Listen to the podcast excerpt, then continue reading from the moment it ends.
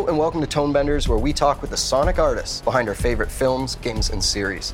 My name is Tim Muirhead, and I will be your host today as I sit in C5 Studios in New York City. This is really awesome. We get to do the interview today in person. I'm also here with my co-host Teresa Morrow. Teresa, how are you doing today? I'm good. I'm up and at 'em, Tim.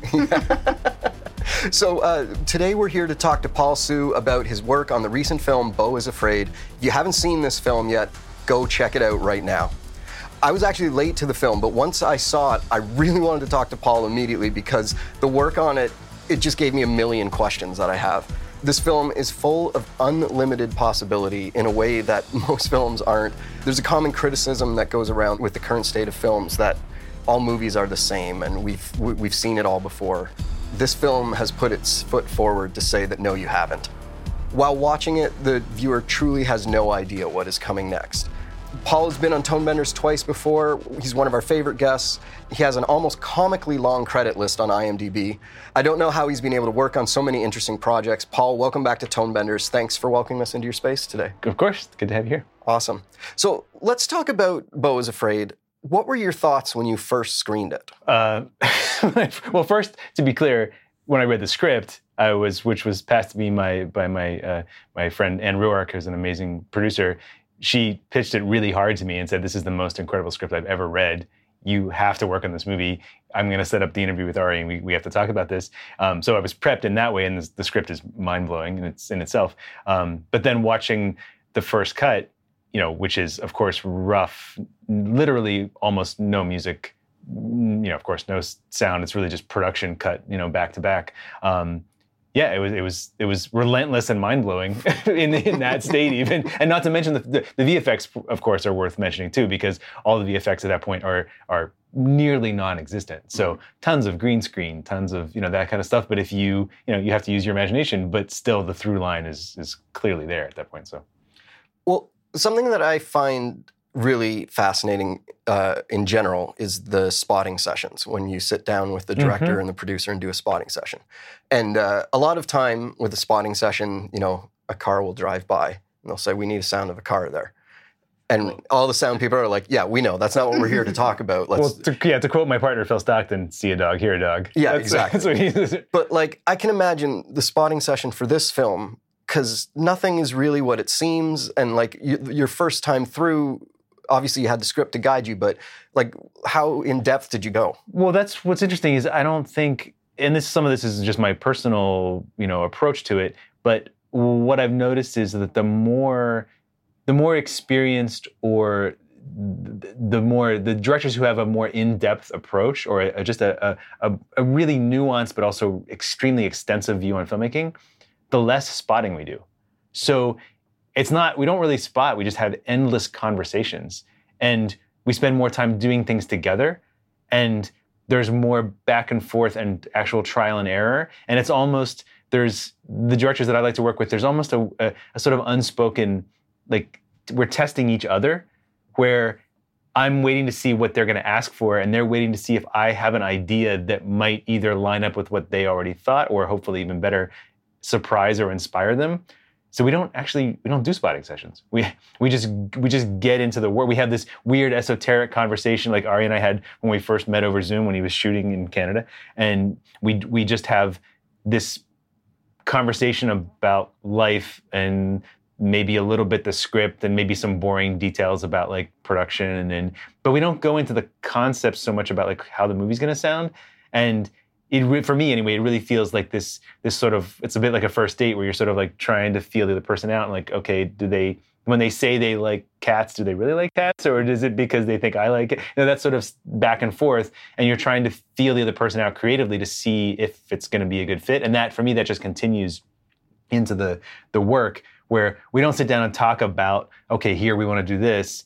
We just sort of just dive in and then try to catch a sort of a wave of like how we're going to get to the places we need to get and just with tons of trial and error frankly you know? Um, with a little you know little idea pitches as we go. Um, but yeah i don't to be honest i don't i don't really believe in spotting sessions because it's like because the process is so much more immersive and so much more intense if you just dive in the deep end of the pool and just like go for it and start doing stuff and that's so that's my preference to do it that way. There's something about this film, though, that the through line, well, the through line is clear. It's his, it's Beau's story, Mhm. but what is it really all about is mysterious C- correct. or to that, up to interpretation. Well, but and to that point, that's that's what's funny is I Ari and I have never actually fully spoken about this, but that's also an unspoken no go zone of like I never at no point have I asked him to explain a thing in the movie. Did you have your own theories or thoughts about Of course. what which drove your of course, concept? But there was to me there was something sacred about if I ask him, well, what does that mean? Who cares? Like it does, and I think, and I think he's. He, we were talking about the Vanity Fair article a second ago. Like I think he alludes to that a little bit of like he would prefer you to find out. So there, I'm sure there are things still. There are scenes in the movie where he, would, if I said, "Oh, I think it's about this," he would be like, "Are you kidding? Like that's that's not what the Don't movie's don't about." ruin it. yeah, well, you're just Or wrong. you're like that's wrong, not. So so I left that intentionally alone, and we would we would sort of skirt the edge slightly, but yeah, we never got into like literal discussions about like, oh, what's happening here. Just more. I just I just always prefer like the the the, the weirder like esoteric space of just like Right. because you know sound is it's more of an for me it's more of an emotional you know reactive you know Yeah. environment where it's like it doesn't you know the the this the people talk a lot about the story of you know telling the story thing I don't know Mhm. I'm not into that at all. It's like we're just trying to make the audience feel something. Yeah. And as long as narratively it's lining up with what he's trying to do, Yeah. who cares if I got it wrong or if So I you're like you're this like the scene intentions, are you kind of feel like giving it your interpretation. Yeah, of course. Like I, seeing how that I, I know what I think the scene is about, Yeah. and but why do we have to talk about it? If if I do what I do and it somehow, in, it, you know, it, in translation adds up to what he wants the audience to feel, then hmm we're good. Then we just that that's the goal, right? You're out there. Yeah. A recent episode that we did, we got a bunch of people who cut ambiances. Okay. And uh, that's something that rarely gets talked about in the sound world. Ambiances, sadly, sometimes just get farmed out to the intern in some places. Yeah, and they're just it's hard it's hard to quantify like, Yeah. for an audience member. But this film rides a really cool line between where where is ambience and sound design? Like, Mm-hmm. like for instance, really close to the beginning of the film, he's sitting in a quiet room, and the ambiances just keep building and building. We start hearing more horns honking outside, more horns honking, and then it cuts, and the ambiances completely die out. Mhm. And as a viewer, a you're that's a rare thing to see in a movie. Like just the ambiances change, and you're like, did did we just jump ahead in time? Like what just what it, it puts the viewer completely off kilter. Yeah, exactly, exactly, and that's that's to to to your earlier question about spotting. Even though I don't I don't believe in spotting, Ari's a perfect example of how what I do like to do with a certain type of director is just we spend a lot. It's a very intimate process, so we spend like we don't do the traditional pre-mixing and prep. He comes to the studio and we just start in the first scene and we just and there's been a little bit of you know maybe maybe the sound effects editor or the foley editor has done some stuff for me and maybe i've done a little bit of touching the dialogue but it's really it's not much right it's it's really it's we're kind of listening to the aaf right and then and we have ideas and maybe i've recorded things for the scenes or whatever and then we just start building it together from the very first shot and just work through it and that and this, to, to your point those those kind of ambience things those those are just those are done in the studio with Ari sitting right next to me. We're just like he says, "Well, what we, should we try this?" I thought before we were going to do this other thing. I cut it in, put it in the mix, play the scene, and then we just get into it as, as if he's a mixer in a way, where it's like he says, "Well, no, what if we try this other thing?" And we just do it together. And so that so like the first the first reel of Beau is you know it's that that you could it's like an act basically right, but that that first forty some minutes, you know that that's about three plus weeks of him coming to studio every day. And we just start and we work one shot at a time through it. And then you know do do traditional like playbacks and going back and stuff. But mostly it's just working together through it as if he's a sound designer or a mixer and he's just there with me working on it you know so that's how we find those beats really just together I feel like that's like when we talk to some sound supers or editors that when there's like a conceptual sound thing, like those how the ambiences move in this film, they're like, oh, that they did that. That was a that was picture editor. Like that was stuff that was worked out picture edit, and like we just ran, we just took that idea and elaborated on it. But it sounds like some of those concepts were done well done with with exactly and, Yeah. when, and and you know Luke the picture editor would also often was usually there as well. Mm-hmm. And I, and to be clear, like I'm a I'm, I'm when I like when I if I do guest lectures, I always make a really strong point about that. Like half of the sound design happens in the, in the picture edit unquestionably like that's that's where those things are generally developed right 100% but then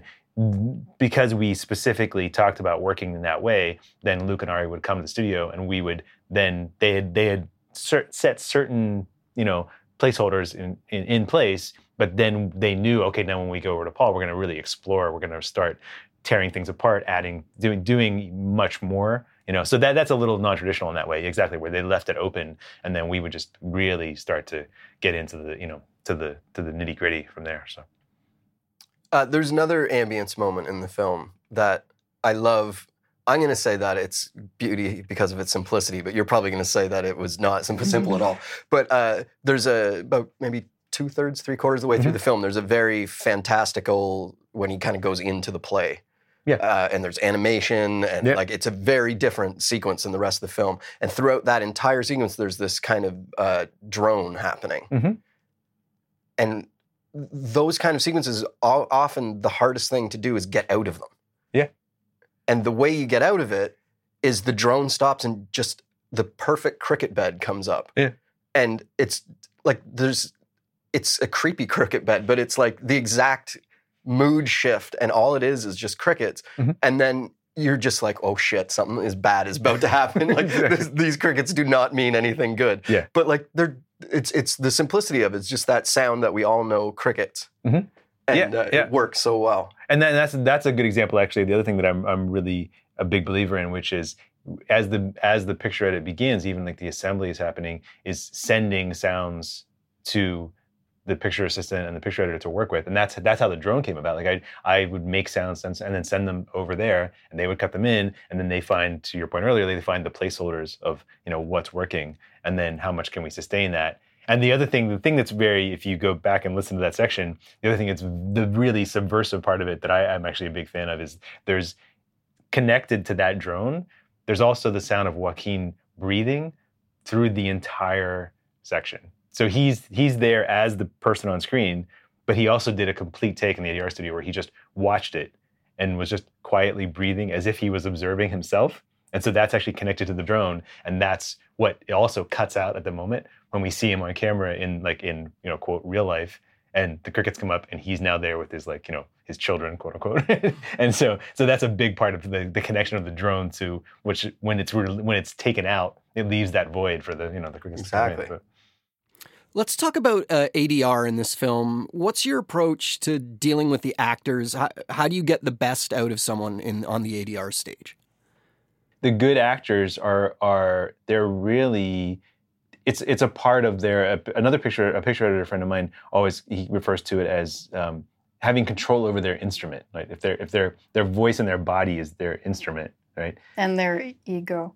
There's that too, yeah, exactly. But but specifically, like a, imagine if you're like a sax player, and you, you instead of a sax, you have your voice, right, and you carry some emotion through that. Some act screen actors, you know, a lot of their, in my opinion, a lot of their their what we love about them is just we just like to look at them and the the the feeling of them being on screen is what gives them great value and what makes them really interesting. And then stage actors have this ability to like you know consistently emote in certain ways. ADR is this weird sort of in between, and not taking anything away from great actors who are not good at ADR, but to me, the skill of of being able to control your instrument, to be able to just instantly turn something on, to take take you take the viewer to a place by emitting something, that's a specific skill, and I think it's some actors just aren't as good at it, you know. And that and and actually, in, and I, I have an ex- example actually in this movie. Um, the the the girl who plays uh, Tony, Kylie Rogers, I think she's 18. She's 17, 18, 19, maybe right at the time of shooting, and she was incredible. She the the the the paint drinking scene in the movie. She came in and she did ADR. There's only like three lines in, the, in that scene, but she came in and she did ADR, and we did when when she's gurgling the paint Ari wanted her to do a little extra, so we the the um, intern went to the store and bought some yogurt, and she was in the studio right next door here, and she just basically ingested half a quart of yogurt and, and almost, I mean, she almost passed out. Like she was 100% committed and, and just killed it. Like really, really did it, you know, and Kylie was incredible, but Joaquin is maybe one of the, I've, I don't think I've ever witnessed that level of like ADR ability. Like, Wow. it- and to me, it's all, it's, it's not just being, because I like to do ADR with actors in just on the stage, not without beeps and headphones and all that stuff, right? But he did it. He did his ADR in LA um, in in a traditional setting. But the way I can always tell is when you go to mix the ADR into the into the final, and there's the better they are, the less you have to do, and there's a point at which you have to do absolutely nothing, and that's that that's Joaquin. Like you just you you take the first take, mm-hmm. you put it up, and you listen to it, and you realize, oh, that's that's actually perfect. It sounds exactly like the piece of production right before it, and that's not a technical thing. Yeah. that's because he's brought himself right back to the exact same place where he was the moment that he shot that scene, and it just matches. Wow. and to me, that's the that's the ultimate litmus test. It just it just works. And why does it work? Because he's brought it right back to that place. You know, so. So there's a couple sound moments in the film. Well, there's many sound moments in the film, but uh, a couple that I wanted to talk about. One, uh, I'm a sound editor myself, Yep. and uh, there's a scene in the movie uh, where uh, he's in a boat, and the engine of the boat starts malfunctioning. Mhm. Uh, this is the kind of sound that I have a, so much trouble with when I'm trying to do this kind of thing because it has to be super interesting. It has to be distinctive, but it also has to continue on for a long time while Yeah. dialogue's going on. and It has to be able to pop in and out Yep. uh, and it can't sound repetitive. Yep. How, how do you go about tackling that kind of thing? Well, I mean, I think in a, in a more traditional action movie, you, we would replace the whole thing with like a multi-miking situation where you have a mic that's closer to the engine itself, one that's a little more ambient, so, stuff so that you can you have some range to like let the sound change over time, and then you can control things more. Um, in this case, because because Ari has very sort of rigorous, like you know, more. Um, what's the word? I don't want to say indie per se, but but non like Hollywoodish, you know, tendencies in terms of like how he wants the sound to be approached. Um, more European, I guess would be the right word. Um, it that scene is a mix of of production, which is good sometimes, right? And you know, field recordings of of boats which have some variance to them, right? And then Foley. So it's really it's just a matter of making so all the all the spitting, clanking, that's all, you know, Foley recordings you know that that are that are performed to the scene to to give you some sort of arc and then the production often has an energy that's just like you can't re- really replace because it's just so weirdly good right and then you know the sound effects of the boat doing doing its thing it's it's really just this sort of dance of trying to find a way to like sustain it over that amount of time um, and and handing off and then going around again you know that sort of thing so. It's a tricky dance for sure, and it works really well in this film. Yeah, that motor almost has, starts to develop a personality as Yeah. the scene goes on. It's like probably a longer scene of that type than you would normally Yeah, have. exactly, You would have cut out by a certain yeah point. exactly So uh, another sound moment. We're in a memory, and he's seeing his mother kind of out of focus, and she's just opening her mouth, and we're hearing this sound that is uh, a non-human sound. uh-huh. and then we slowly start to realize that it's a crow from his present day Uh-huh. that's poking into his memory. But that has to be planned out in production. Like, no no. absolutely not So how how is I, I don't even how did I- you time out her mouth and like the actresses to do Well, mouth? I'm I, don't- I'm the the exact order of events. I'm not even going to pretend that I remember what they are, but I know what what happened was there was a conversation during the picture edit that involved the picture editor, the picture assistant, so Luke and Max and myself and Ari, where so, and I forget even who it was. Somebody came up with this idea of wait, we're playing the bird sound, the weird bird sound in the later scene, and then I think it was Max. It was one of us decided, oh, what if, what if we lined it up with her mouth? And then someone else said, well, what if that was actually her making the sound? And then we took out her production. And then Zoe Lister Jones, who plays Yeah. right, the character, came to the studio, and we that we did we did in on the on the stage, me and Ari and her together, and Luke, and we played it for her. Just I think if I recall, Ari had this sort of idea of like, well, what if what if she's not okay with it? Like, what what if should we play it for her? So we played it for her, and she immediately loved it. And so then we left it. But it was it was it was so it was a scripted line originally that she was yelling I- something. yeah, I, I could I should go back and look at the production, but yeah, I mean she was there is there's production of her doing. I don't I don't Ari could correct me, but I don't remember it being a it wasn't a thing. It was a, it was this weird idea that sort of emerged from all of us just bouncing ideas of, off each other, and and then once we once we saw it was working, or we and there was we were there was a little insecurity for a while because we during some some friends and family screenings, that was definitely a question we would ask some people like what what about that thing did you did you understand it or did you yeah so it, my recollection it was it was totally a, a weird collaborative organic thing that just sort of evolved over the course of the of the picture edit but Well, it worked. I, you faked me out. I assumed that was planned well, well in advance. not at all and then when so when zoe came in to do ADR she then she, she's an incredible voice actor herself so she did she did a sort of like riff on it which then there's a little bit of her mimicking the bird Oh, okay. to to sort of just help sort of cement it but the product the production's not in there at all so it's all That's all after the fact Uh, that's a cool story. I, I love those things when they happen. So, the very beginning of the film, we start in darkness. There's weird, like, flashes of light happening, and the sound plays a major role Mhm. in the first 45 seconds, a minute and a half. I'm not sure how Yeah, long it's that it's scene probably is. a minute, yeah. Yeah. Before before we come through the light and into Mhm. the delivery room. So, was the sound done first or the picture done first on that scene? Because it's quite Oh, abstract pictures. Well, it's no, but it's it's that's not. Uh, there's visual effects involved, but that's footage. Yeah, so sound picture came first. Yeah, really. So, you were Yeah. matching to that Yeah. and just figuring it out as you go. Like, Well, but to your point earlier, that's that's really the the process of picture and you know the placeholders happening in, or not even placeholders, the final sound design, sound design. Much of that is stuff that that Max and Luke did in the Avid, right? Um, and then uh, Ari and I had endless go rounds about like very particular elements of it, right? So I would I would send them sounds that I thought would work, little mock-ups of certain areas, and then we started doing all these. Ari was obsessed with this idea of like as the as the liquid is passing over your ears.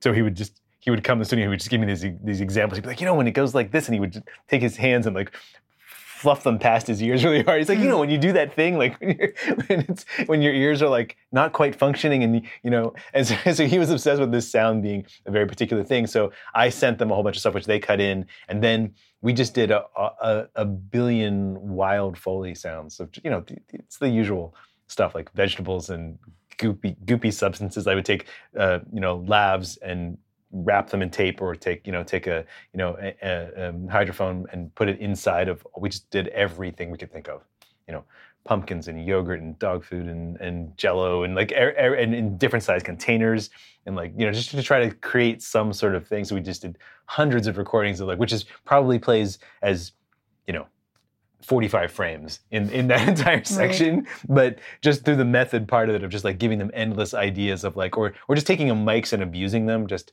taking an old mic and just like hitting it dr- dropping it trying to make it crackle and do just to do all to give them the raw material to, you know to try to find something that they reacted to. So the, so that section 90% of that is the stuff that they cut in the avid and then once they came to the mix then we you know the low frequency it's sort of like the which in a way is, is a is a an overarching thing hopefully for you know mixes. It's like the low frequency and the high frequency is sometimes the hardest stuff right? So bringing in more succinct you know lfe and low frequency stuff and then the really really super high frequencies really dialing in those things in a very particular way that gave ari the feeling he was looking for.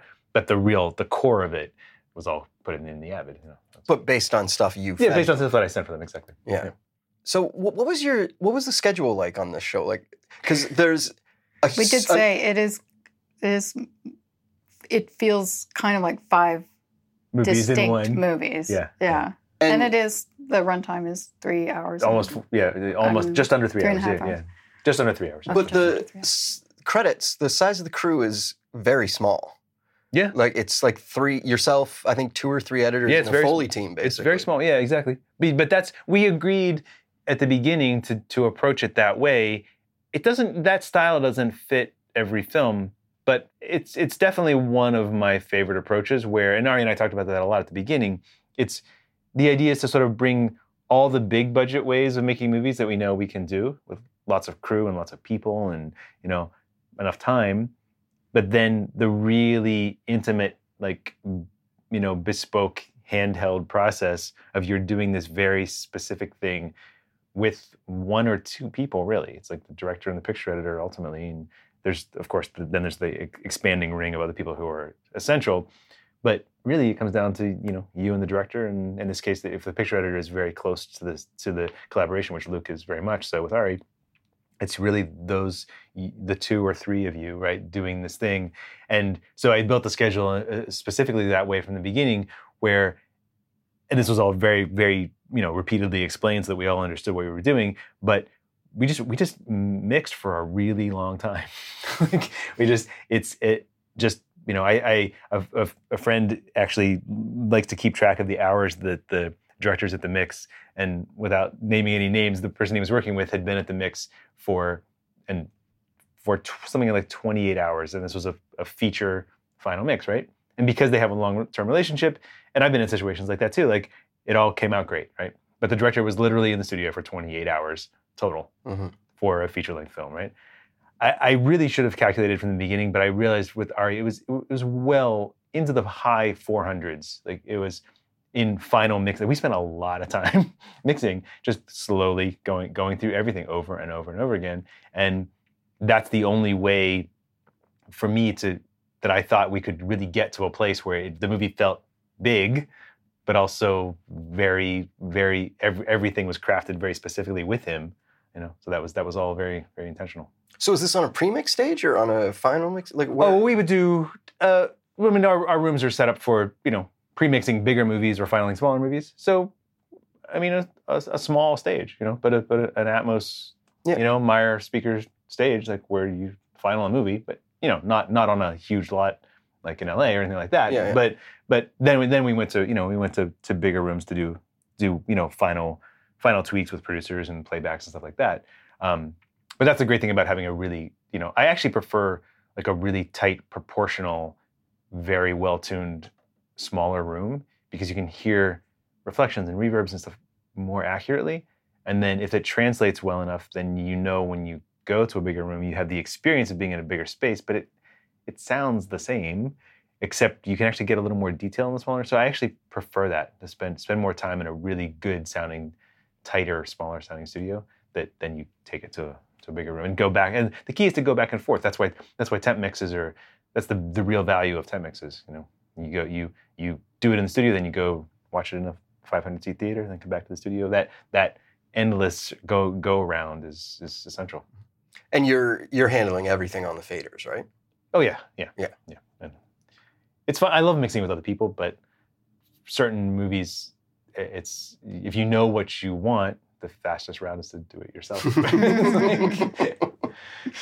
so when when you got to the we mentioned earlier this fantastical kind of animated uh, mm-hmm. did you approach the sound design of that sequence differently not differently but what i for me, the the and I I tend towards this in general, but definitely in this movie, for me, the the the key thing was to f- to find these ways to sort of do these little sonic magic tricks where you don't because Ari the the writing in that center section. Everyone has their favorite parts of the movie, those who like it, right? But that that center section with the animation to me is my favorite because it's so it feels so metaphysical and and just like Eh, it's just the depth of it is so understated but you don't even the writing is so brilliant. You don't even know you're not sure what you're watching but you're engaged. You, you don't know who this person is exactly or what why they're even telling you the story but you're listening like that all those levels to ari's credit are so well done.